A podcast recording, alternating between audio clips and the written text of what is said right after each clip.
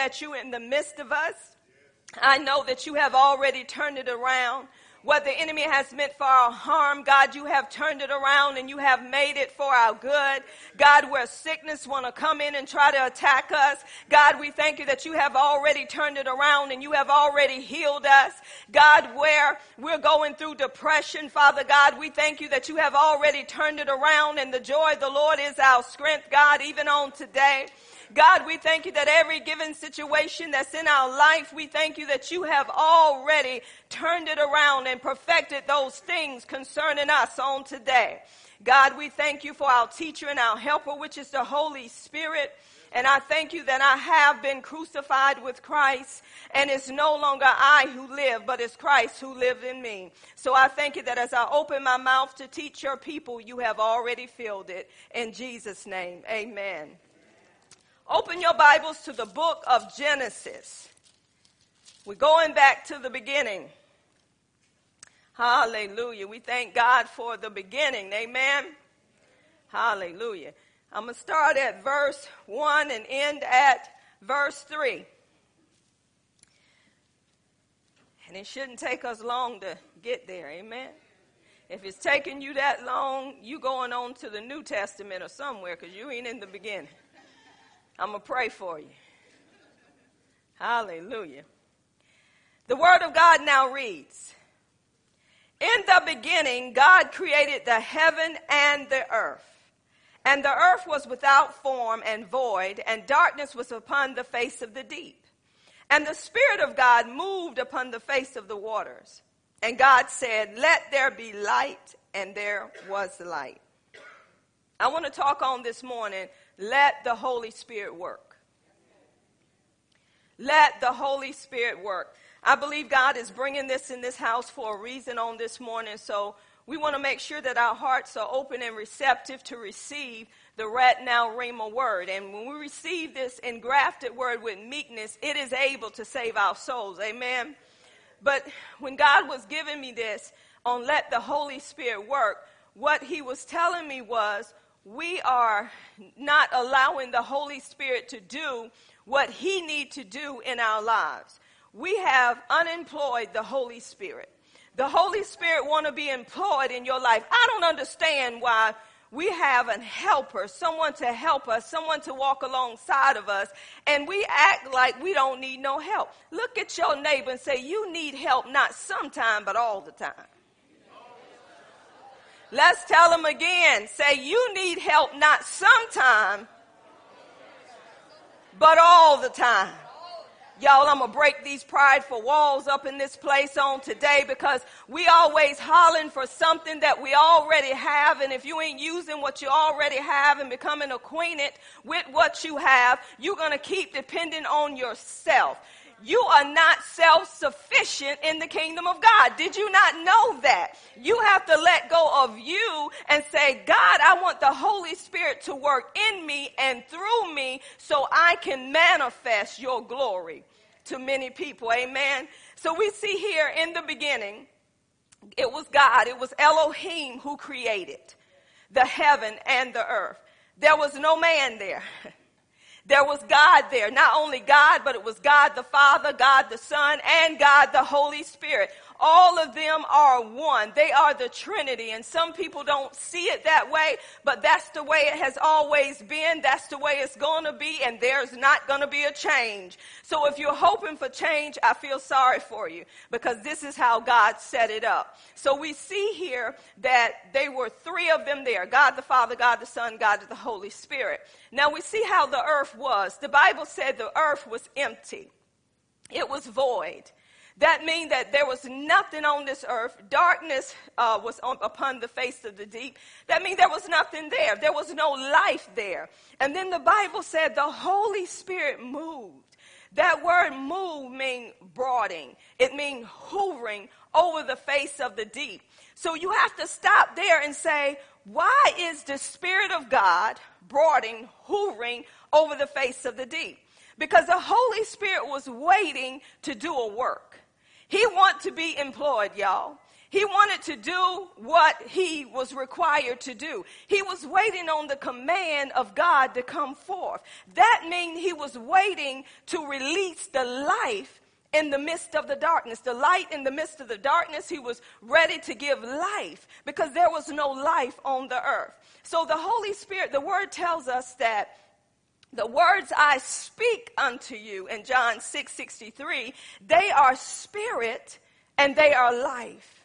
And the only way that life can come from the word is through the power of the Holy Spirit. So I want to know today, why do we leave the Holy Spirit out? We leave him out because we feel as if I can do this by myself. I don't need no help. And if you don't need no help, he's not going to give you no help. See, we're always trying to do it within our own means, within our own strength, but the word of God says that he is the one that give power to the faint. And to them that have no might, he's the one that increase strength. That means that it is released through the Holy Spirit. Once you say, Lord, I cannot do this by myself. Now understand this. The Holy Spirit ain't going to do it alone. He needs some help. And the help that the Holy Spirit need in the beginning was, you know, I don't know if y'all know about hens and how they have eggs and they open up their wings and they cover those eggs. That means that they're protecting those eggs. That means that they're keeping those eggs warm because that hen know that there's life in the midst of those eggs. So in order for the life to come forth, the hen is brooding. He's hovering over those eggs until it's time for those chicks to be born. That's what the Holy Spirit was doing. He was waiting. He was waiting for God's command. So immediately when God said, let there be light, the Bible say, and there was light because the Holy Spirit was going to work upon the word of God. And some of us, we're speaking the word, but we're just speaking it. There's no life in the word because you ain't believing the word. The Holy Spirit is not going to release the power of God just because you're saying the word of God. You got to believe that word, and in order to believe that word, you have to be with that word on a daily basis. And I'm telling you, you know when you believe it, because when you believe a thing, you see in a thing even before it manifests. So God he was telling the Holy Spirit, okay, I need for you to release life upon these words that I'm, that I'm speaking. Remember, the Holy Spirit is considered breath. He's considered a wind. So that means when I'm speaking the word out of my mouth, it is the breath of God. Come on, the power of God that's coming through that breath, that's coming through those words to produce what's being said. See, you can't produce it on your own. Some of us think that we can do better than God. We need to quit getting beside ourselves. We think we're so knowledgeable that we can do whatever we want, when we want, say what we want, when we want to say it, and then we expect the Holy Spirit to move. The Holy Spirit don't move outside of the Word. And if you ain't in the Word, getting revelation, and matter of fact, He's the one that illuminates it. He's the one that allowed the light to shine on that Word. I know when I go into the Word of God and I'm reading the Word, all of a sudden there's a stop sign. And in the midst of that stop sign, there's an illumination. There's a light and that particular verse hits, it hit me to the point of I can't move. See, the Holy Spirit don't want you to move because God is trying to speak to you through the word of life.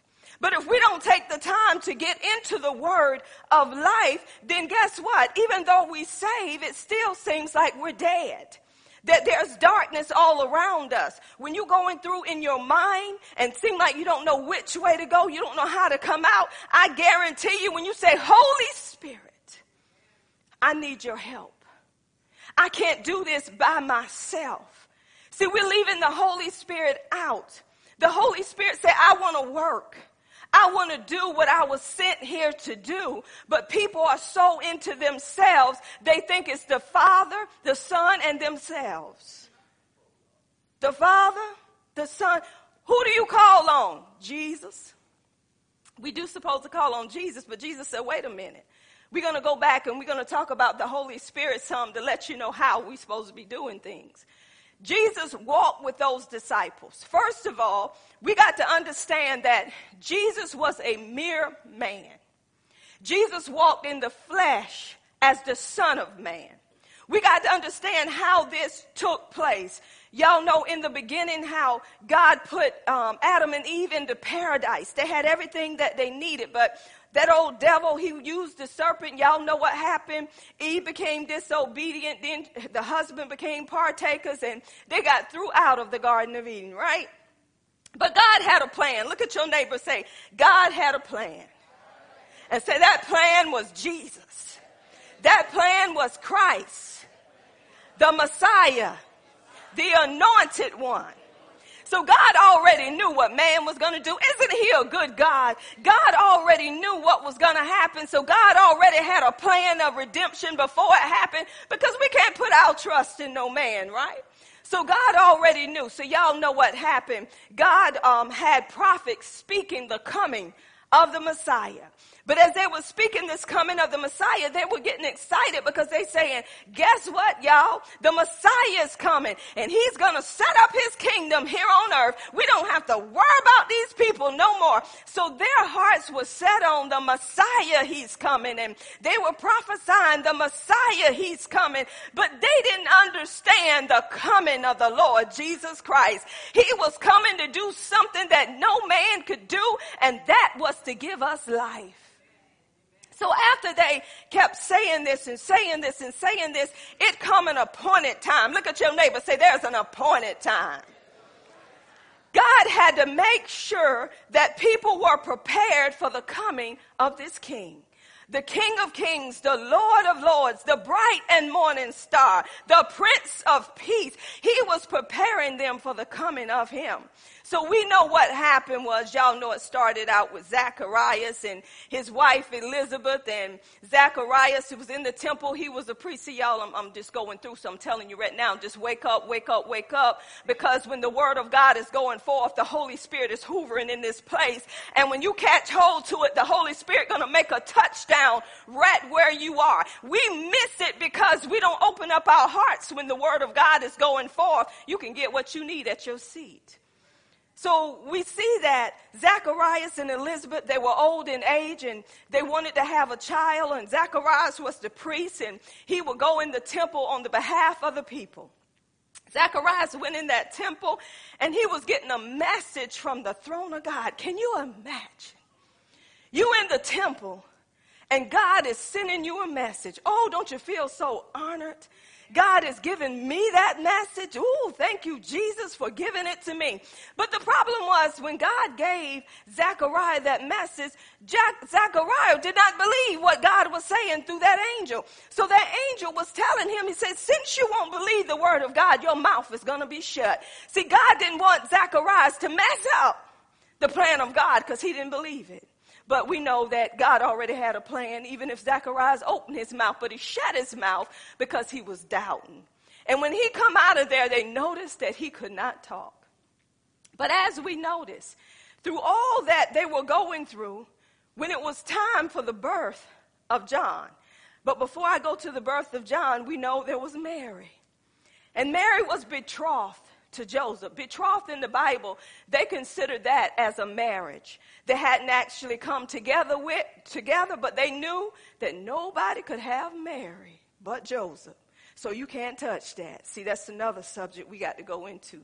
So we know that they were coming together, but they had not come together. So the same angel came to Mary.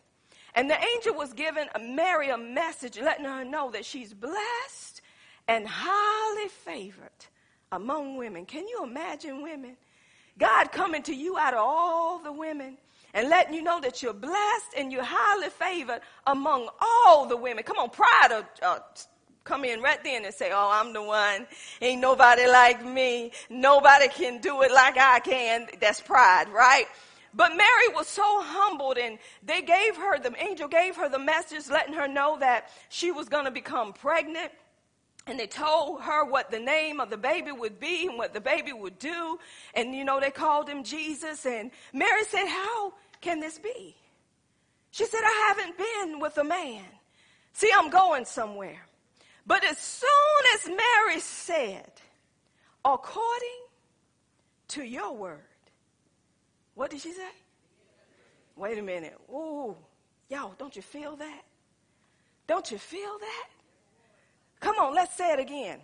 According to your word, be it. Oh my goodness. Can you feel it? Can you feel the Holy Spirit ready? She said, according to your word, not mine. She said, You bought me this word. So according to your word, be it unto me. So that means that she was accepting what? The word of God. But uh, prior to accepting it, the, the angel was telling her, This is how it's going to happen. He said, The power of God is going to come upon you. Not only is the power of God going to come upon you, but the power of God is going to overshadow. Come on, like the Holy Spirit hoovering and brooding, just waiting, Michelle, for a moving, for that word to go forth. So he said the power of God is going to come upon you and overshadow you. And that's how you were going to become pregnant with the word, with Jesus. Hold it right there. How many in this room Somebody come to you, apostle, and say you getting ready to be pregnant.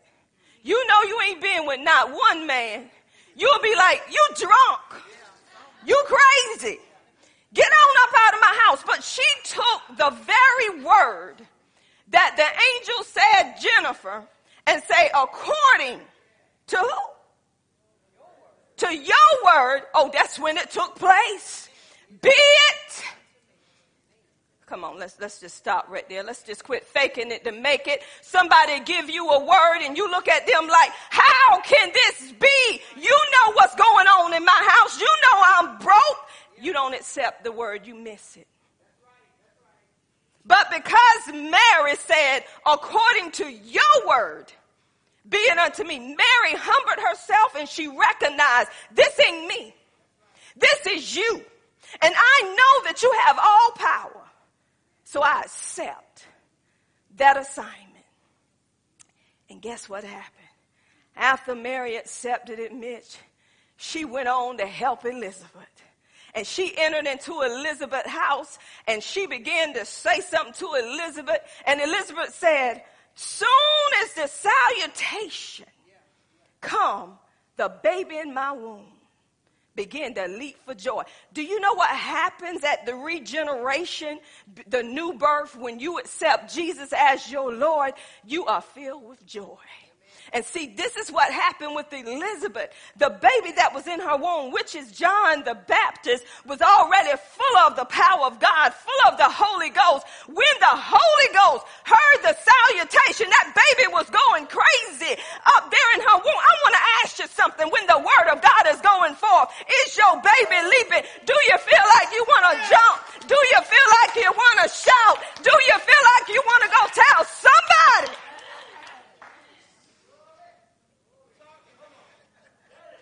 Look at your neighbor say, it ain't happened to me lately. Everybody hollering up in here like you know what I'm talking about. Yeah, yeah, preach, preach, and go home. Oh Lord, what am I gonna do? I ain't gonna cry like I did last week. but this is what God is saying. The Holy Spirit want to be employed. And God made a way for him to be employed. Mary accepted the assignment. Mary got pregnant with Jesus, the Messiah, the anointed one. Let me give y'all some, I'm going to give y'all a warning. Y'all see warning going across? Warning, warning, warning. The day she accepted that assignment and she was full of the word, that's when trouble was coming trouble was coming. But then the next thing that God had to do was prepare Joseph. Because when Mary come back, big as a tick. After she left, left Elizabeth, and she coming back to our hometown, come on, evangelist, you got to be brave. You know you ain't been with nobody, and you coming back swole, and you know it ain't no disease. You know, some people do that, try to hide it.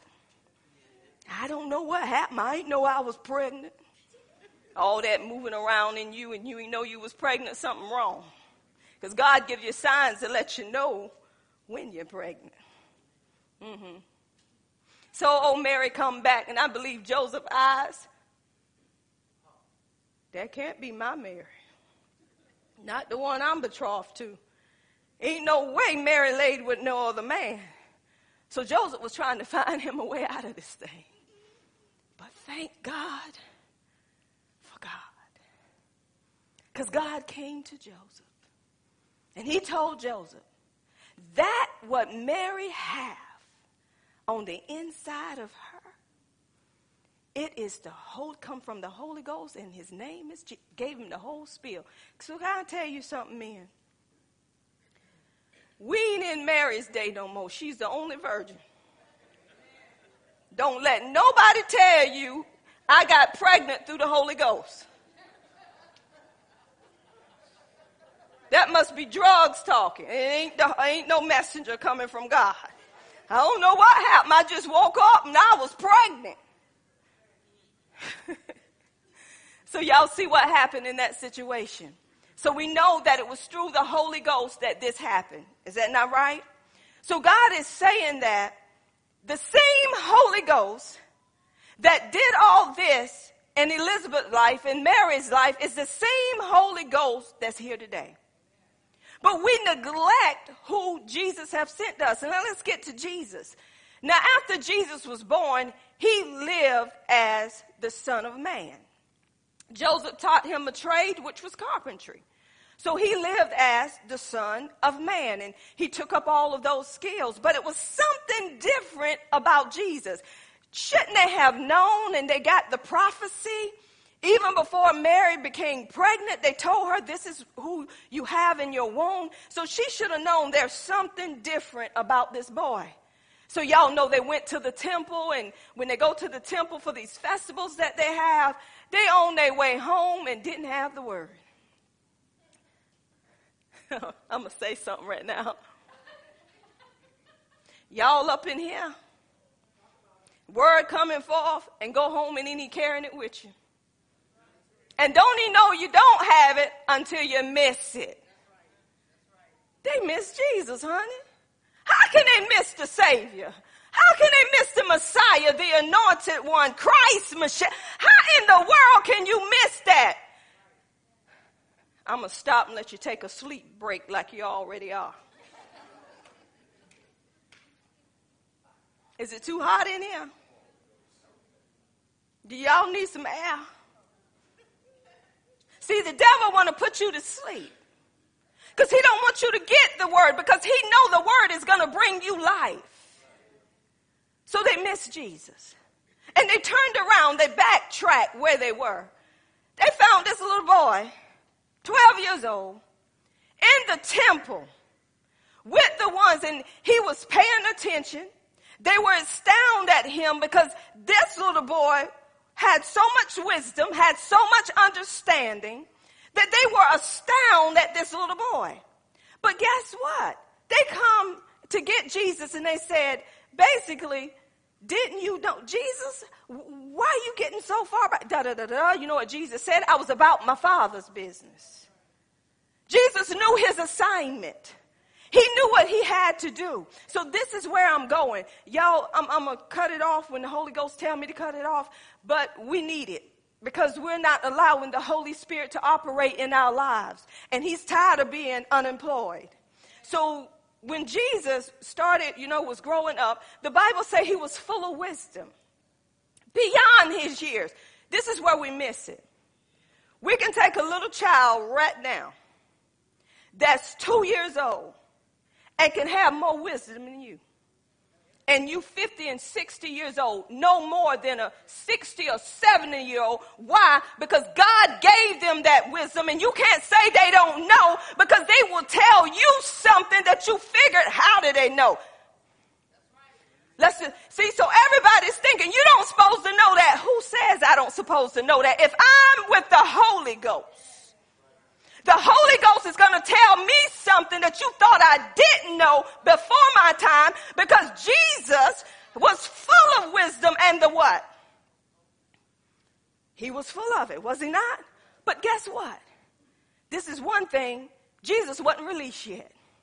I'm going to tell you why he wasn't released. Because Jesus had to have some power to be released. I'm going somewhere. He had the Holy Ghost. The Holy Ghost was indwelling Jesus, just like a, a mere human being. The Holy Ghost will indwell you once you accept Jesus as your Lord. He indwells you so you can be part of the kingdom, so you can have a new identity. He seals you until the day of redemption. You get the fruit of the Spirit then, but you got to have the power to do the work of God. And some of us are missing that because we think I got all I need. So here is Jesus. When it was time for Jesus to be baptized, the Bible said when he went under that water, Jesus come out, but the power of God descended upon him like a dove, and it said it remained. It remained. So I'm going to go there too. And once all of this happened, the voice of God began to speak. What did he say? Behold, this is my Wait a minute, y'all. Wait a minute. That didn't happen until the power came. People ain't going to know who you belong to until you got some power. Some of y'all think, I'm saved, I'm sanctified, I'm filled. But your lifestyle ain't adding up. Mm-mm. So after Jesus got the power from on high, to be a witness for God, to do what he see his father doing, he went into the wilderness, y'all. The Holy Spirit, he was at work. He was working, he was on his job. He went into the wilderness. It said he was led into the wilderness. Why in the world would the Holy Spirit lead this man in the wilderness? 40 days, he was in that wilderness. He wasn't eating anything, but he was in the wilderness. And it was time for that 40 days to be over with. Here come the attack. Come on, the enemy want to get you while you're weak. But Jesus had something. He had the power of God upon him. And by him having the power of God, that's not all he had. He had the word of God. So by having the power and the word, when that come together, guess what? Jesus is protected. Remember how the Holy Spirit hoover? So Jesus knew what he had, and every time the enemy came at him, he gave him the word of God. He gave him the word because he knew the word, he was the word, and he know that the word brings life to every given situation. So Jesus wasn't afraid of the enemy because he knew he had power, he had authority over the enemy, and he had the Holy Spirit. So after all of that, Jesus began to choose who? His disciples. And when he chose those disciples, he was telling them to come and follow who? Him. This is when the teaching was going to begin. But I want you to catch the first part. They had a choice. They had a choice. See, Jesus began to preach, and the first thing he said was, Repent, for the kingdom of God is at hand. Meaning that the kingdom of God is here right now. You need to have a change of heart. You need to have a change of mind because the kingdom is here right now. So Jesus was bringing the kingdom, and in order to receive the kingdom, you had to receive him. And that's why today, when we receive Jesus, we receive the kingdom and we receive everything that we need from God. So those disciples, they heard of this preaching that Jesus was doing. So when Jesus had come to them and say, follow me, it wasn't a problem leaving everything they had to follow Jesus. It wasn't a problem of denying themselves. Your first thing have to be, can I deny me to follow him? You have to get over self effort. You have to get over your agenda. You know what I learned? God knows what's best for me. He knows. So if he tell me something through the Holy Spirit, it is my job to listen to what the Holy Spirit is saying because guess what? He knows what's best for me. Because God got my whole life written out in the book of life. So in order to follow the leading of the Holy Spirit, I have to be in tone with what God is doing. And to be in tone, I have to be in the word of life. So this is what Jesus was. He had followers, but here go the next step. The Bible said he had disciples. That was what? Learners of Christ. That was followers of Jesus Christ. So they had to be discipled. The way Jesus discipled them, he taught them. When things would pop up and they will come to Jesus and ask Jesus about this, that, or the other. And I'll give you an illustration. There was a time that Jesus and them needed money to pay taxes. Now, this is what I'm saying. You know what? Some people try to be ignorant. They try not to pay taxes because they say, I'm a son of God. And I don't have to do what the government want me to do.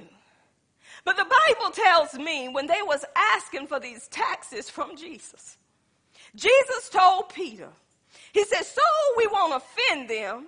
He said, I want you to go to the river. And he said, the first fish that come up, when he opened his mouth, I want you to take that money for me and for you and give it to them. Is that not what he said?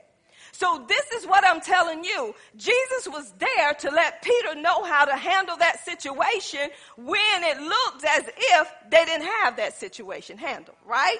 So Jesus was there teaching Peter a lesson concerning that. How many know? We read about the two fish and the five loaves of bread. He was teaching them how to take little and make it much by holding it up to the Father and giving him thanks for that little and allowing God to bless it so to be much. How many times do we hold little up? We cry over little. I don't have enough for me, and I know you ain't getting none of it, darling. I only have five dollars, and I know where I'm going. I can get me a burger from McDonald's, a dollar, McChicken to be exact. I can get me a tea, and I can get me a dollar fry, and I got two dollars left, and you ain't getting it. This is mine. Snip, snip is mine. You can't have none of it. I'm hungry. Because if I get hungry later, because you know we stay in church a long time, so I'm going to eat that right now, but later got to come, Joanne. So $2 is for later.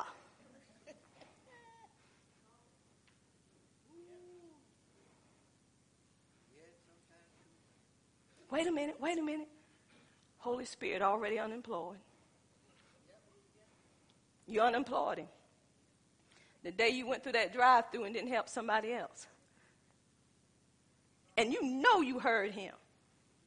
But your stomach, your flesh, just overruled. Oh, you know, they, somebody else will do it. I ain't doing it today. They don't need it. Look at them. They need to go on a diet anyway.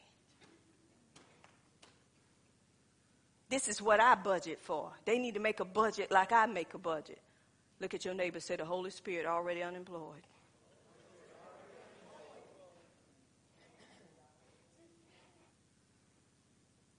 God said, let the Holy Spirit work. That means in every given situation in your life, the Holy Spirit's supposed to be at work because you know you cannot handle that situation by yourself. It has to be through the work of the Holy Spirit. Jesus spent three years raising up these disciples, teaching them, comforting them, being there for them, showing them miracles, healing, deliverance, prosperity. He showed them everything. Why did Jesus do it? He said, because boys, it's going to come a time that I'm not going to be with you. He said, but I'm not going to leave you as orphans. Did anybody know what an orphan is? Who? Say it again, Apostle. Oh my goodness. He said, I'm not going to leave you here as orphans. Got something to tell you. Some of y'all feel you, like you alone. You feel like you ain't got nobody. Mama, daddy ain't here no more. Sisters and brothers act like they don't know you. Family act like go on about your business. I ain't thinking about you. You are orphan. You left alone. You left to yourself. But if you remember what the word said, he said, I'm not going to leave you as an orphan. He said, I'm going to send you the Holy Spirit. I'm going to send you, Darlene, one that's just like me. Just like I was to you, I'm going to send him. Y'all, we should be rejoicing. He said, I'm going to send him to you to be just like I was in your life when I was here on earth. He hadn't even been with the, went to the Father yet, but he's saying, let not your heart be troubled. I'm going to send you a comforter. I'm going to send you a paraclete. I'm going to send you a teacher. I'm going to send you a helper. I'm going to send you somebody that's the spirit of truth. I'm going to send you somebody that's going to bring everything to your remembrance that the word said unto you. I'm going to send you somebody that's going to reveal things that are unknown. So don't be sad. You're going to have everything that you need because I can't leave you in this world alone. Because I don't walk in this world. I know how the world is. So I'm going to send you the Holy Spirit. Y'all know in John 20, the Bible said, He breathed on them, and the Holy Spirit came to indwell them. But in, in Luke, he told them, I'm getting somewhere, wait for the power that's on high, that's going to endue you, that's going to clothe you with power. That means that they're going to be clothed with power that comes from on high. So they had to go wait in Jerusalem for this power. Now I want you to follow me. You got to know who you have indwelling on the inside of you. You got to know you have a helper, you have a teacher, and the Bible says you don't need nobody to teach you. This is the reason why the Bible's telling you this in First John, the second chapter, because you have a teacher. Not saying you don't need the fivefold. Some people tell me, you don't need to go to church. Have you ever heard people tell you that? You don't need to go to church. The church is in you. He said, forsake not one with who? He wouldn't give you the fivefold if you didn't need to go to church. What you gonna do? Call him to your house?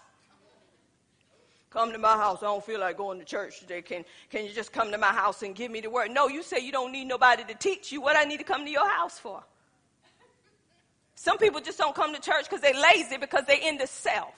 They don't need the Holy Spirit. They don't need nobody to help them. They already know the word from the back to the front, from the front to the back. Look at your neighbor. Say, everybody needs somebody sometime. We get so complacent, we don't think we need nobody. I got it going on. I can handle this myself. If God knew you can handle it yourself, He wouldn't have gave you the Holy Spirit. He would have just let you die.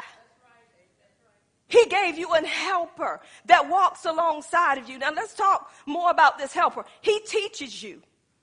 When you go in the Bible and you see how Jesus taught those disciples, that's how the Holy Spirit want to teach you some things. But the disciples asked, the Bible said, don't quench the Holy Spirit. When you quench the Holy Spirit in 1 Thessalonians, the fifth chapter, it means that you extinguish the fire. You ain't allowing the fire of the Holy Spirit to burn through you. And we quench him by doing stuff that we should not be doing. Then the Bible tells us not to grieve the Holy Spirit. And that's in Ephesians 4. And it means when we grieve the Holy Spirit, he's saddened. He's sorrowful. Why is he sorrowful? Because we out doing some worldly acts that we should not be doing. It's outside of the word of God. So you grieving him. That means that you unemploying him. You don't want the Holy Spirit to help you because you're doing outside of what the word of God tell you to do. The Holy Spirit is not going to help you not unless you ask for help. Let's go somewhere else dealing with the Holy Spirit. So we see Jesus taught them all these things. And I'm going to give y'all an example with me with the Holy Spirit. I have learned through the years. I used to be the type person that chase every prophet that somebody say come in town. I ain't going to lie. I wanted a quick fix. I wanted them to tell me. I didn't want to take the time to pray. I didn't want to take the time to seek God. I did not want to take the time to get into word because that take too long. So when somebody told me a prophet was coming, Jennifer's the witness. We go way over yonder, two or three o'clock in the morning, which daddy didn't know it. Load up Jeremy, come on boy. It's a prophet in town. Y'all, we was in the Purity Woods. looked like a juke joint club, didn't it? But they turned it into a church. We were so excited in getting the word, we ain't worried about where we was. Only thing we know is I want to hear something from the Lord. So we was chasing prophets. Y'all know what I'm talking about because some of y'all still chasing them too. You chasing them because you want them to confirm what God told you. Or you want them to give you something to make you feel good. Any old way, we did that for a long time. But that got cut off with me. And God wouldn't send nobody because he told me, he said, I want you to get to know me for yourself. Y'all, I cried because I said, it's taking too long, God. I got situations going on. The devil messing with my mind, people cutting the fool on my job, and you're going to cut me off like that? Now, you didn't have to tell that woman that. The devil is a lie. Hmm. So I started seeking him for myself. And I don't know if y'all know me well, but if a prophet come up to me and speak to me, no reaction from me. Nothing. Some people, ah! Nothing. You know why? Because I know him. And I'm listening to hear because if that ain't my God, the Holy Spirit is going to give me an unction. But if I don't get no unction, I'm slapping it on the shelf because it's something that the Lord is telling them that I don't quite know about right there. So I'm going to sit it on the shelf and I'm going to wait on it.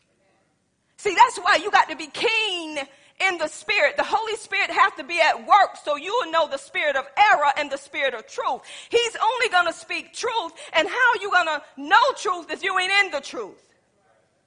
Some of us are not in the truth, but we want a prophet to tell us something. I tell you what, if I told people prophet coming to Miracle Temple, we got five prophets come, this place would be packed. Cause somebody be waiting to hear something. I need to hear from God. I need, if you ain't heard from God yet and you saved, you ain't saved. Something's wrong with your salvation. You need to check yourself. So, dealing with me, I began to seek the Lord, and no matter what I went through, I didn't go to the phone no more. I went to the throne, and I said, God, if you can't help me, I said, nobody can help me. And I need an answer for you. And I remember this verse if you call on the Lord, He will answer you. He will show you great and mighty things that you don't know. So I began to try it. I began to call him. I'm going to give you an example dealing with the Holy Spirit. Jeremy, he had to be about three or four years old, and he had a fever, and they couldn't break his fever. They didn't know what was causing Jeremy fever. And they, you know how they say, just alternate Tylenol and Motrin, and that'll keep the fever down, but it wasn't working. So I was in the house one day, and I said, God, I said, you are the great physician. You know more about my son than they know about my son. Now, Holy Spirit, I need some help today because I'm bothered. I say, This is my child, and I don't want him to go through. I am bothered. Next thing I knew, I got an open vision of a pine tree. And the Lord, the Holy Spirit said, I want you to go take bark off the pine tree. And I want you to ball that bark. And I want you to let it cool, and I want you to rub him in that. Now, that sounds like foolishness, but I know what I heard. When I done that, Jeremy Fever broke didn't have another fever. Why? I was letting the Holy Spirit work. I gave up with my way of doing. Y'all know what I'm talking about. I don't knock doctors. No, because they go get educated. They go through the books. They get educated. They, you know, we depend on them when something is going on. Well, doc, why is this happening? Doc, why is that happening? Where the book says, where the blood work says. But how many of us go to the great physician and say, "You're the answer. You know where it come from. You know where it begun. So I need for you to answer me and I need for you to tell me. I'm to give you another example. After I had Ariel. See, sometimes everybody don't know what you go through. But I'll never forget. They couldn't find out what was wrong with me.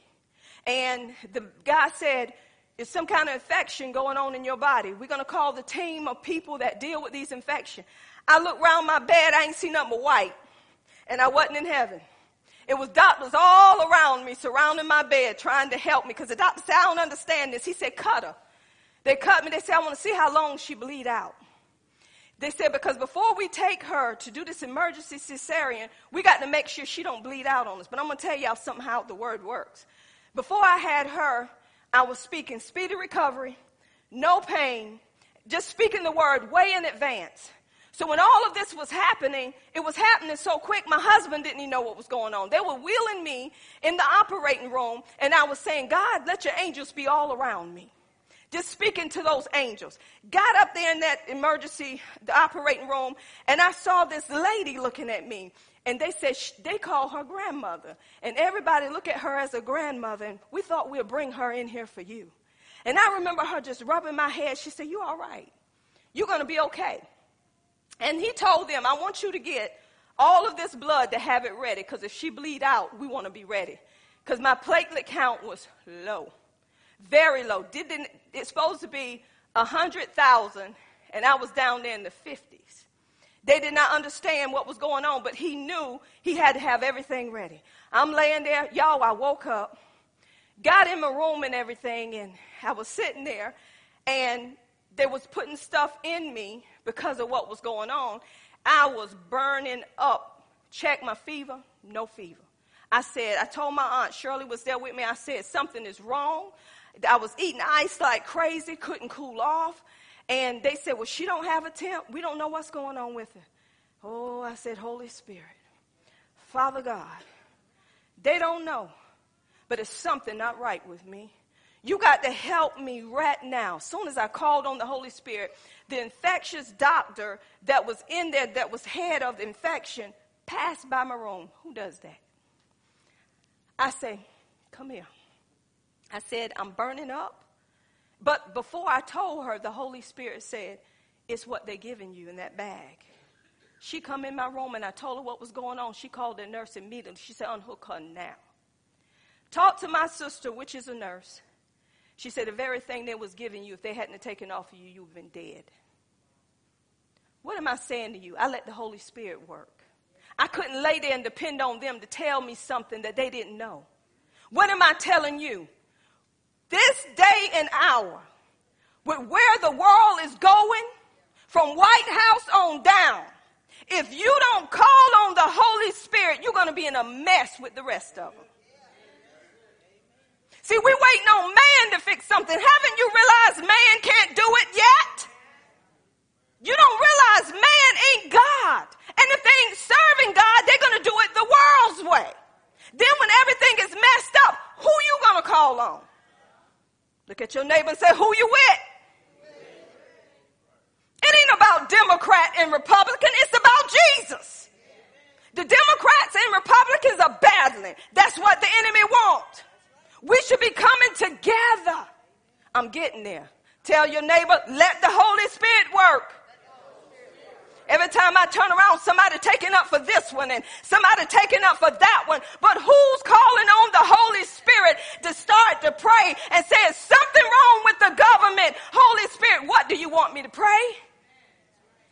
We're spending too much time on politics.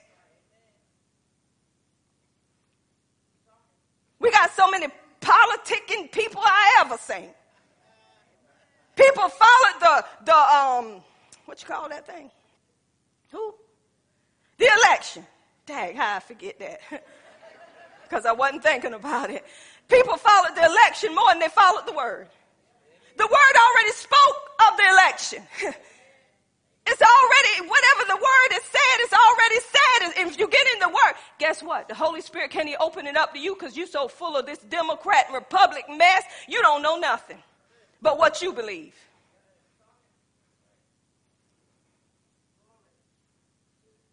At your neighbor and let the Holy Spirit work.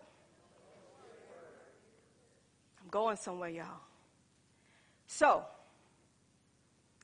I have the Holy Spirit. I'm give you another example. Me and my husband, you know how you get so used to stuff in your house, sometimes you don't pay attention because you know how it's supposed to be? Me and my husband at the same time, it was water laying there by the refrigerator. Wasn't going nowhere, just laying there. So I'm like, did I spill something? Nothing spilled. Husband pulled the refrigerator out. He noticed my towel was buckling up. And I, I didn't want to say it, but I guess he figured I was using too much water on the floor or something, so he just asked me nicely, Is that towel on that floor buckling up? Thank God for the Holy Spirit, because the Holy Spirit will help you keep a fence down.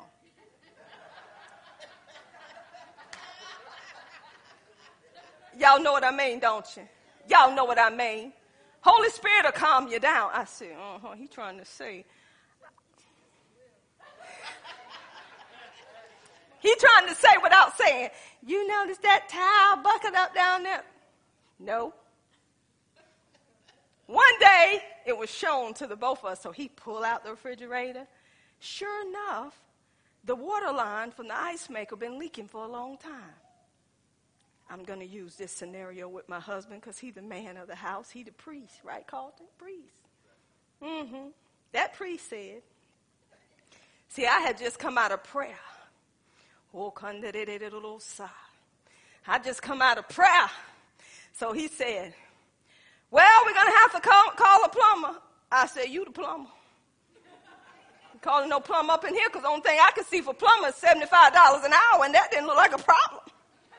So this is what I said Holy Spirit, what's wrong with this situation?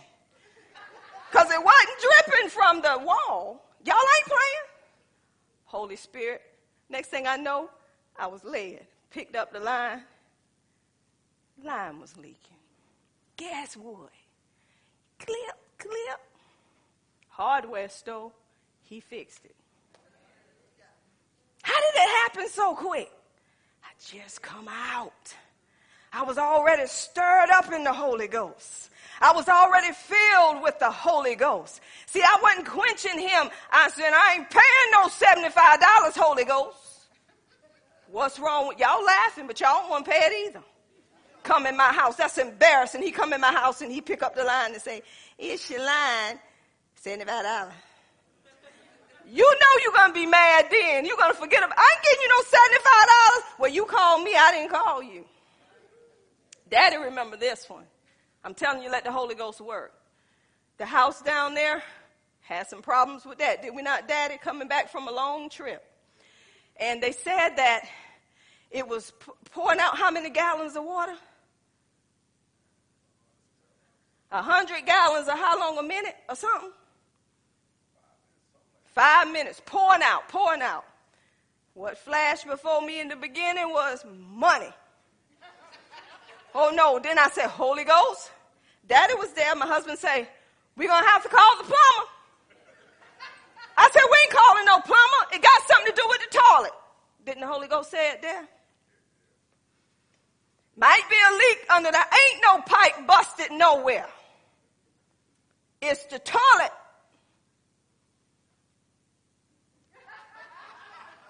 What was it? I ain't giving nobody no money. It's God's money. I ain't employing nobody and don't have to. I employed the Holy Ghost, and he told me it's the toilet. And bless Daddy Heart, he was trying to help too, because Daddy know about them plumbers. It's the toilet. And guess what it was? The lever, the flapper. Just changed the flapper. Evangelist. Yeah, they wanted us to get a plumber to crawl. Not one pipe bust. Then had another situation. Still charging a lot of money for water. If y'all got water and you paying water bills, you understand what I'm talking about? Man said, we paying too much for water down there. I said, it's because of who in that house. Ain't not one leak down there. It's because of who in the house. What am I telling you? If you don't let the Holy Spirit work, you're going to be broke the Holy Spirit tell you what you need to do, how you need to do it, and when you need to do it. But you got to let him work and you have to be sensitive unto the Spirit of God. Now, how do you do this? First of all, you have the indwelling. That shows that you are a new creation in Christ Jesus. You identified with God. You are God's child. You indwell with the Holy Spirit. But then God wants the power to come upon you so you can be an effectual witness. See, God wants some effectual witness. Yes, you have the Holy Spirit. But God wants the power of God to come upon you so you can do a work so people know it's God at work and it's not you. So this is why he sent them to the upper room. He didn't send them to the upper room to play tic-tac-toe. He didn't send them to the upper room to wait 50 days either. Some people say, well, you got to wait to the day of Pentecost, Pentecost to get this power. You keep waiting to the day of Pentecost and see how much money you be putting out and see how much you be going through. Keep on waiting for the day of, you don't even know when the day of Pentecost is. And none of y'all ain't going to Jerusalem. If you're going to do it, let's do it right. Evangelist, go to Jerusalem. Go into, up in the upper room, where? In Jerusalem, and wait. Now, if you want to do it right, do it. So they waited for this power. And the Bible said they were all on one accord. They were believing the same thing. They received the word, they believed the word, and they was waiting for the manifestation of that word. So when all of them come together on one accord, the Bible said it was like a rushing, mighty wind that came in and sat upon each of them. Didn't leave nobody out. It was about 120 people in that upper room. And it said it was like a fire, like clothing tongues that sat upon each of them. And they began to speak. And guess why they had to wait until the day of Pentecost? Because it was different people coming from everywhere with different languages. So God wanted to speak to them in their language to let them know about God. When that power endued them, oh, Peter, the one that denied Christ that was peeping around corners, I don't know him. I don't know him. Guess what? That was the same Peter that got boldness through the Holy Ghost. And he began to preach. And he began to tell them, These men ain't drunk. He said, This was spoken through Joel. And he began to say how it was going to fall on many of them given to the, the sons, the daughters, the men servants, the maid servants. People were going to be prophesying. This was the power, y'all, of the Holy Ghost. Let's don't misuse his power because you have the evidence. The evidence is the speaking in tongues. People are getting tongues wrong. People are using their tongues just to get people to notice them, to make people think I got a word for you. The Holy Ghost ain't got no word for you. They in self. I remember before we got this teaching in Miracle Temple on tongues, some people was, wow. Get up to the altar, you hear them above everybody else. I said, okay, we need some teaching up in here. Because nobody don't have to know that but you and God. So see, what God is saying, He want the Holy Spirit to work. You have to get to know the Holy Spirit. You got to get to know His duties, and you have to let Him work in you and through you. And you're going to know it's him because it was not you that done it. It was him. Now, some of y'all think you don't need the baptism of the Holy Ghost. You too cute to speak in tongues. I'm going to say it again. You too cute you too cool to speak in tongues, but I got something to tell you, you're missing something. Because the Bible says that those that speak in tongues speaks unto God and not man. And those that speak in tongues speaks mysteries that nobody will understand. And when you begin to speak in tongues and you say, God, I need interpretations of those tongues so I can pray in English. Oh my God, the Holy Spirit put some power to that word and you speak in the perfect will of God for the situation. Not only that, when you're down and out, apostle, and evangelist, and you feel like you can't make it another further, when you begin to start speaking in them tongues, the joy of the Lord begin to raise up and you begin to say, I can make it. Why? Because it's edifying you. It's building you up in your most holy faith. And guess what? It's keeping you in the love of God. Some of you can't love because you ain't got no power. Some of you are offensive because you ain't using the power. I'm going to go somewhere. If you carry an offense all the time, you ain't filled. the Holy Ghost is there. But Paul said in Ephesians, be not drunk with wine, but be continually filled with the Holy Ghost. That means when you continually feel, I'll give y'all a nugget, and I didn't tell you. See, the reason why it don't bother me that people don't like me, because I'm continually filled. I, will give you an illustration. Daquan, not throwing your business out there, buddy. But come here, I need for you to do something for me. Daquan, have you ever been so drunk, drunk as a skunk, that people can hit you, talk about you, didn't bother you, you just get up and cuss them out some more? Yes. Turn around. Seriously, punch you, didn't hurt, right? Right. Didn't feel it. Didn't feel it. Why? I didn't care. And you were drunk. Yeah. This is what alcohol do to you. When you're really intoxicated, somebody will scrub the floor with you, talk about you, insult you, and you miss every insult because it don't bother you, don't hurt you. You get up and still talk trash. Come back harder. you come back harder, right? Right, Daquan? You come back harder. Then after that over, your head hurting, wondering why your, your stomach hurting, wonder how you got that bruise, and then somebody done popped up pregnant, and you say, how did that happen? I ain't messing with you. All of that because you're drunk. Ain't that what a drunk will do? Then don't claim the baby, go to court, and the baby looking just like you. Well, Your Honor, I don't think I should pay child support because I was drunk. this is why Paul said, be not drunk with wine. Now he's letting you know in access because this is what wine will do. But he said, I'm using that illustration and let you know when you're full of the Holy Ghost, full of the Holy Ghost, that when somebody insults you, it don't touch you. When somebody offend you, it don't bother you. When somebody talk about you, you can go on about your business because guess what? You're so full of him that is keeping you in the love of God and you're loving them more than you. Daquan ask him, buddy, are you full of the Holy Ghost? Are you full of the Holy Ghost? Go ahead. Are you full of the Holy Ghost? Say for real. For real. Are you full of the Holy Ghost? Are you full of the Holy Ghost? Because if you are, Because if you are, you wouldn't be talking all that smack to your neighbor. you talking all that smack to your neighbor. Thank you. Have a seat.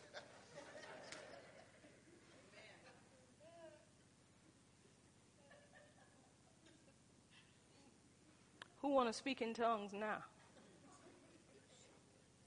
People tell you you don't need them tongues. How are you going to stay built up in your most holy faith if you don't use them?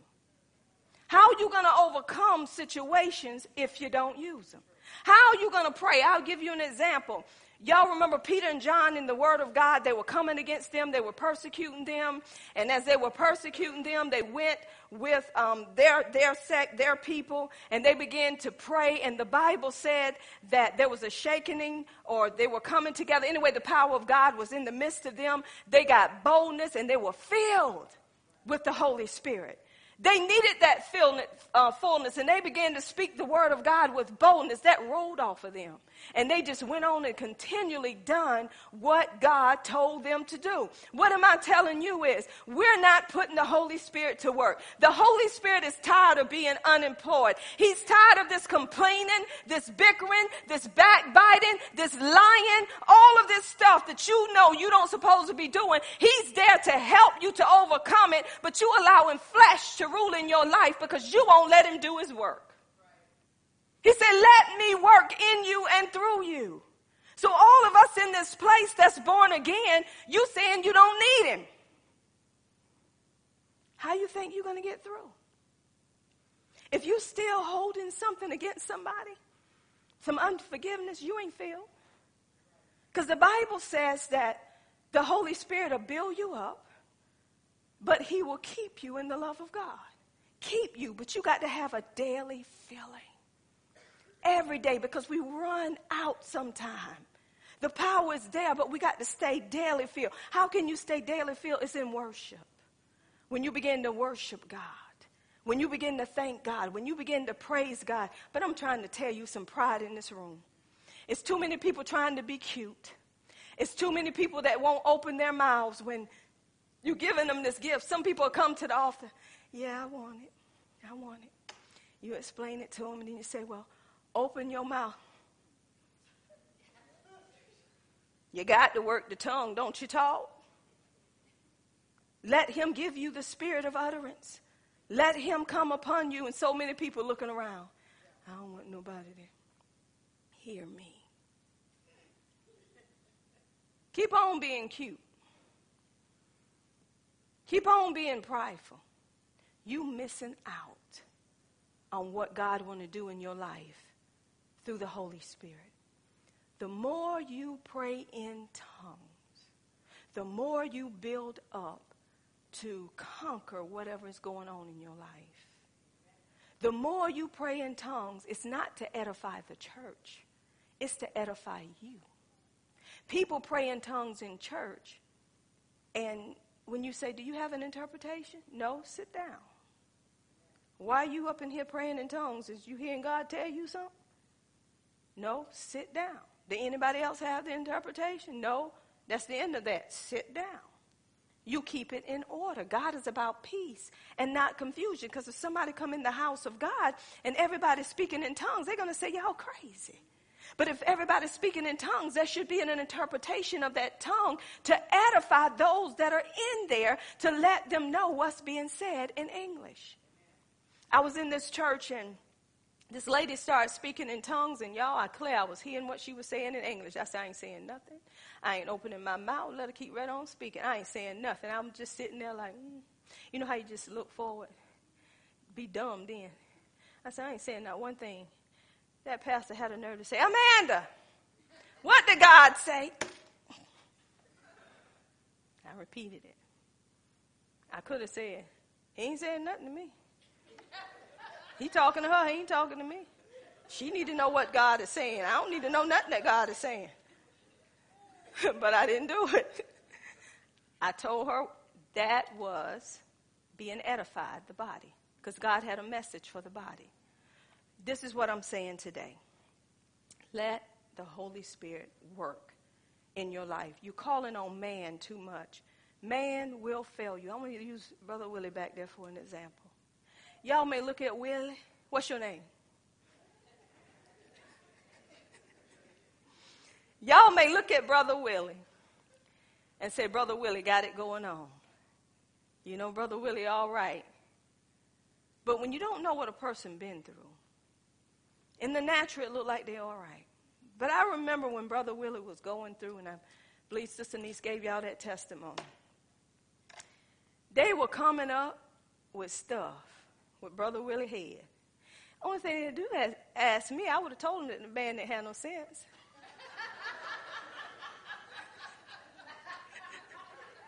I play with Brother Willie like that. He got good sense. Don't let him fool you. Brother Willie will look at you like he don't know and know all the time. So Brother Willie would keep me informed, him and Sister Niece, and they would tell me, well, uh, Pastor, they say Willie got cancer. I said, Willie ain't got no cancer. And I said, Willie, you ain't got no cancer. They couldn't figure Willie out, could they, Brother Willie? Couldn't figure him out. They were coming up with all kind of stuff to give Brother. Willie. I said, "Don't you accept that, Brother Willie? That ain't that ain't what you got. That ain't what God said. There's nothing wrong with your head. They just can't figure it out, so they're trying to come up with something for you to accept it, and you're not going to accept that. Did you have cancer, Brother Willie? But they had to scare the man to death first. So if he had a left here, it wouldn't have been with cancer. His heart would have failed him for every report they were bringing in that room.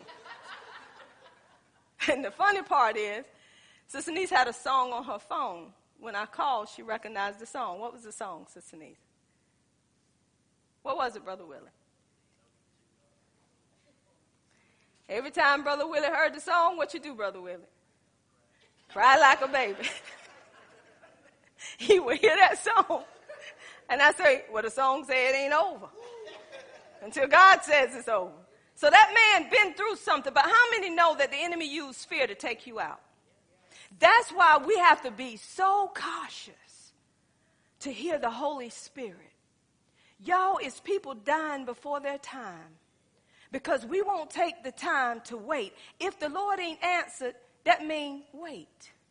That mean don't move ahead because God said, if I ain't said nothing, don't move on nothing.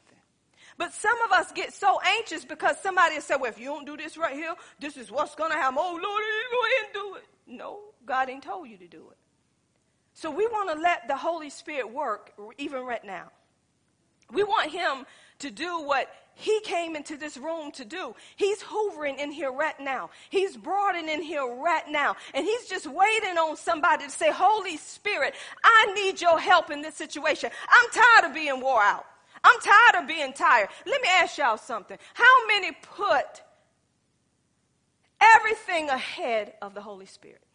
Let's just be honest. We don't take the time to ask Him nothing. We don't take the time to say, Good morning, Holy Spirit. I really need your help today because I don't know what's going to go on. Or you just get up and go on about your day and act like you Superwoman and Superman. Didn't you know kryptonite knocked Superman out?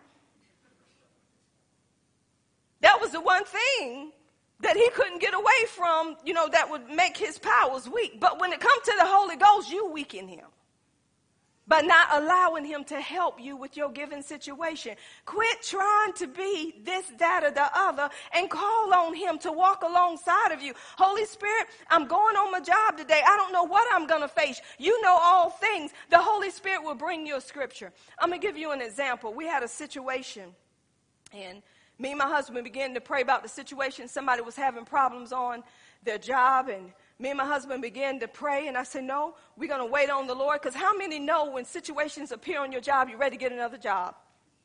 I'm tired of this mess. I'm leaving. They don't appreciate me. Come on, you ain't there to be appreciated by them. You there to be appreciated for God. You there to please God and not man. So as me and my husband began to pray, you know, we were saying, Holy Spirit, let us know what to do and how to do it because you know how we feel about this person. You know what they're going through. We began to speak over this person. Y'all, I got at my desk to go ahead and study and I heard that song. He's turning it around for you. He said, give him that song. So I called him. I said, you need to listen to this song and I want you to really focus on this song. I said, not only you taking this song, but give it to this other gentleman too, because I'm telling you, God is turning around. Tyson, he's turning it around for you. He does that. Sometimes when it seems like it's so bad, you want to throw in the towel. You don't want to go another further. God is in the midst working it out. He's getting you right for where he's taking you. And I'm here to tell you, I said, listen to that song. And this person was getting ready to fill out applications and everything. The next day, the one that gave him trouble wanted to take him out But they didn't go. Not only that, they were giving them something else. What am I saying to you?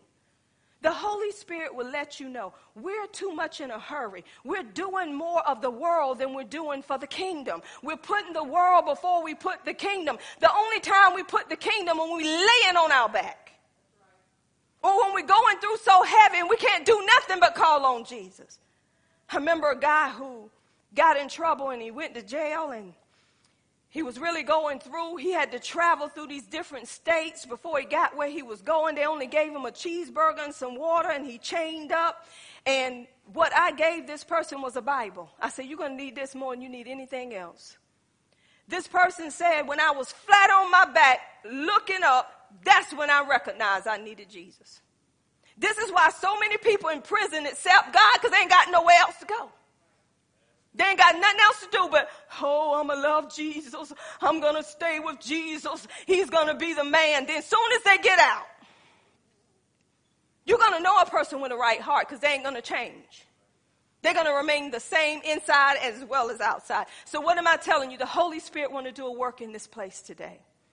If you are born again and you have accepted Jesus as your Lord and as your Savior, you need the power of God to be an effectual witness. That's what Jesus told them.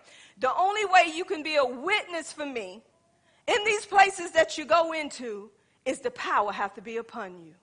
So if y'all do not have the baptism of the Holy Ghost with the evidence of speaking in tongues, you cannot be an effectual witness. I wouldn't even send you to nobody's house that's manifesting because you'll run too. When you do get the power from on high and you begin to build yourself up, you begin to speak in those tongues, you get so much boldness upon you that you ain't looking at no demon. You saying, come out. Some of you trying to deliver some people and you ain't even got no power. None. Nada. How can you stand in front of people and speak what God tell you to speak? Because you're full. You feel with the power from on high. God got you charged up. And you ain't having no problem with what's going on around you because you know who you are. You know what you hold and the power that has come upon you to do that work. Go in the Bible. Elijah couldn't be Elijah without the power coming upon him. None of them could do what they had to do for God without this power. But guess what they didn't have? They didn't have the indwelling. The power that they had upon them, it came and it left because God was through using them. But now we have this power that's on the inside of us, the same power that raised Jesus from the dead. That's why he told us to go heal the sick. He didn't tell them just to um, say, well, I don't know if you're going to make it. He said, no, go heal them because you got the power to do it because the power is in you. And what we should say when we get there, I come to get you out of here. Because the Lord sent me here. I didn't come for you to lay there like that. That's why we give them the word, and as we give them the word on healing, the power of God is at work. The next thing you know, they're coming off their bed of affliction. But you know what we do? It's going to be all right. It's going to be all right. It's going to be all right. It's going to be all right. Yeah, it's going to be all right. God bless you.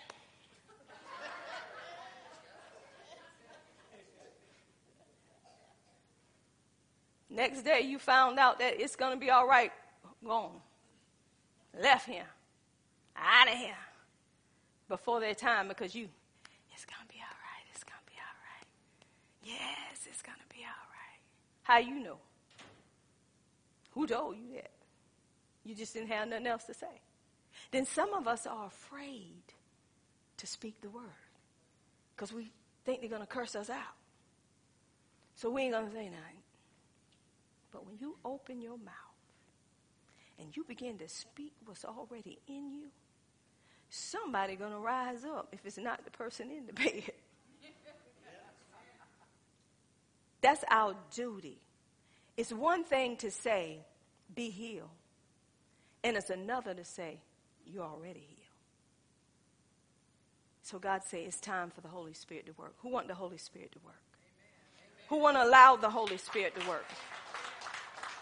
Well, this is your day, this is your hour. And some of you might say, I don't need no tongues. I have tongues.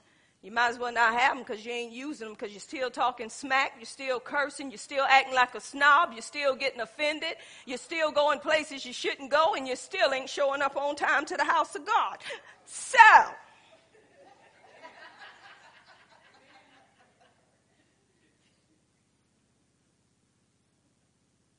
So, yes, you may have the Holy Ghost, but you sure ain't filled with Him.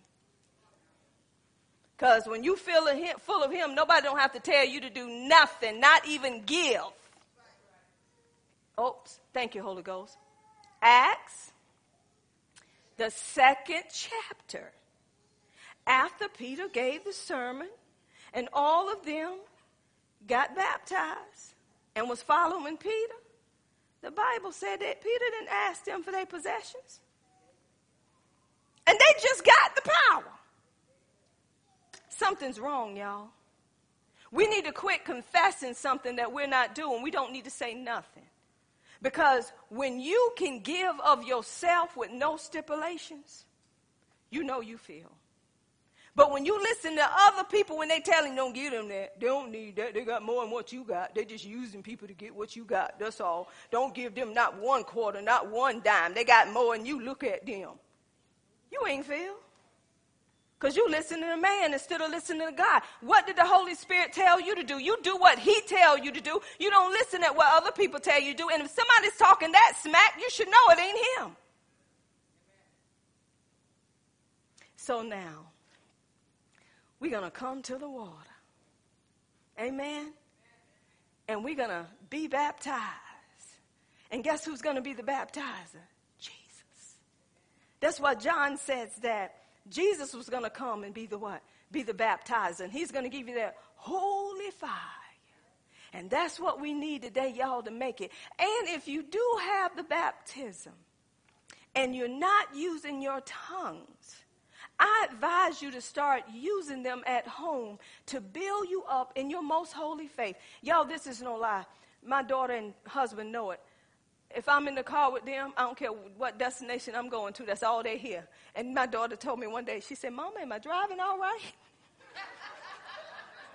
Because I was praying in tongues so much. She said, Mama, am I, am I driving okay? Yeah, baby, go ahead. He going, I got a little bit louder. See, I needed some help in that back seat. Y'all know what I'm talking about. So everywhere we go, that's all they hear me do is the prayer language. Now I do be considerate when they're talking to me. I talk to you, don't I? But he know not to bother me because everywhere in the back, get happy with that thing. Oh, ah, thank you, Jesus. And then the Lord will put a word there and I'll be speaking it forth. I'm like, all right, now I got that one. Because see, you got to speak.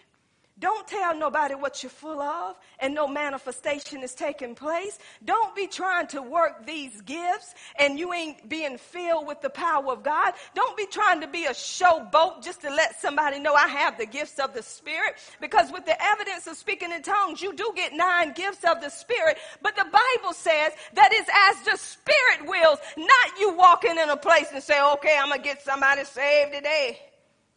Somebody gonna walk out of here and be here. I'm gonna tell somebody about themselves today. Oh, he's a prophet. Everybody that prophesy ain't no prophet. Everybody that give you a word of encouragement ain't no prophet. Where did you get that from? Everybody that take, some people operating under familiar spirits. How can a person tell you something that ain't never in the word of God? And how can they tell you something when they ain't handling their own business?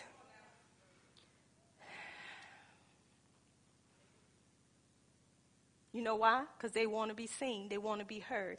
They see somebody else operating, so they want to operate. So people know, come to me, come to me. I, I can tell you too. They ain't the only. Pro- Y'all see, I went through that too. I went through people sneaking, catching them at the back door. God said. Then I had to be the one to clean up the mess. Because everybody want to tell somebody something you're doing it sneakily. Had one person to come up in here, I never forget it. And I, evangelist, I believe you remember this. I was in the office running. This woman back here, she's speaking in tongues and, and she she just speaking in tongues. We don't know what she's doing. What you telling me for? You want to be a prophet? Go handle it. What, what you coming to me for? You you want to take over? Handle it. What you need me back there for? Then had one woman, she was praying. Woman praying all out of sync. I'm standing right here, we round the church. Ooh, the woman start praying some foolish stuff. I look up, they is looking at me. What you looking at me for? You heard what she said too. Why you waiting on me to correct it?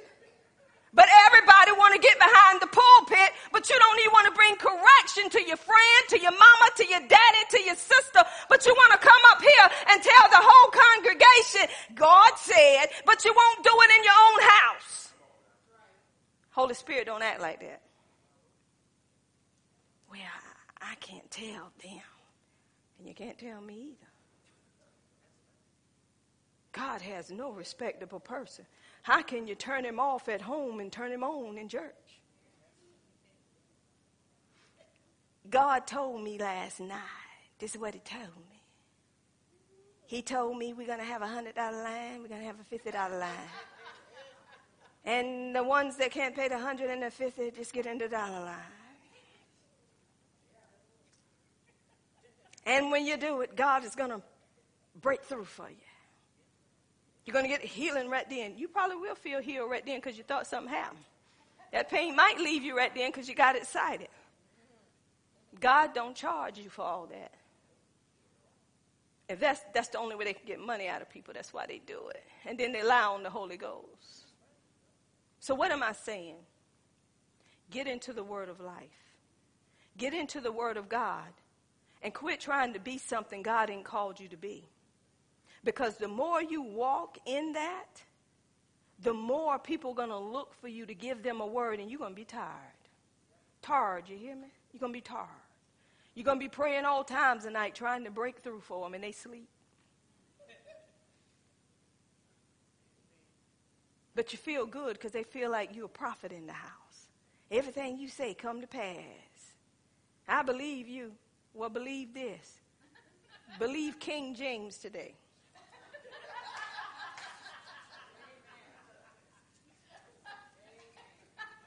Did King James speak to you today? Because I ain't speaking nothing to you today. Do you have a Bible? i get you one. But some of y'all afraid to do that because you want people attached to you. Y'all, this ain't no game. The more people you get attached to you and you allow them to stay attached to you, you are burdened down. You can't move, you can't get away, and then they're mad at you. So I'm telling you right now, it ain't up to you, it's up to Him. Allow God to be God and to work through you and quit trying to do it on your own. Let the Holy Spirit work. The Holy Spirit said, I want to work in you and through you. Will you allow me to do it? So, first of all, I want to say those that do not know Jesus as your Lord and as your Savior, this is your time. This is your opportunity. Jesus have paid the price for you, a price that you did not have to pay. Jesus laid down his life for all of us because of sin. He's the only one that could do away with sin once and for all. We cannot do it. So if you're still trying to get it right, to say, I'm waiting till I get this right and that right, and then I accept him, you're going to die in your mess. Because it's not a person in this room that can get it right. That's why he sent his son down here for us. So I'm going to ask those that are in the room if you don't know him as your Lord and as your Savior, this is your opportunity. This is your time to accept him as Lord. And then those that have already accepted him as Lord and have the indwelling of the Holy Spirit, but have not accepted the power from on high, this is your opportunity today to come up and get that power from God to be an effectual witness. Is there one?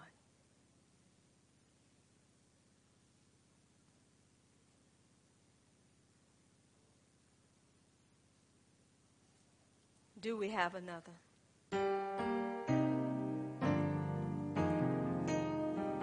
I'm telling you, with this power on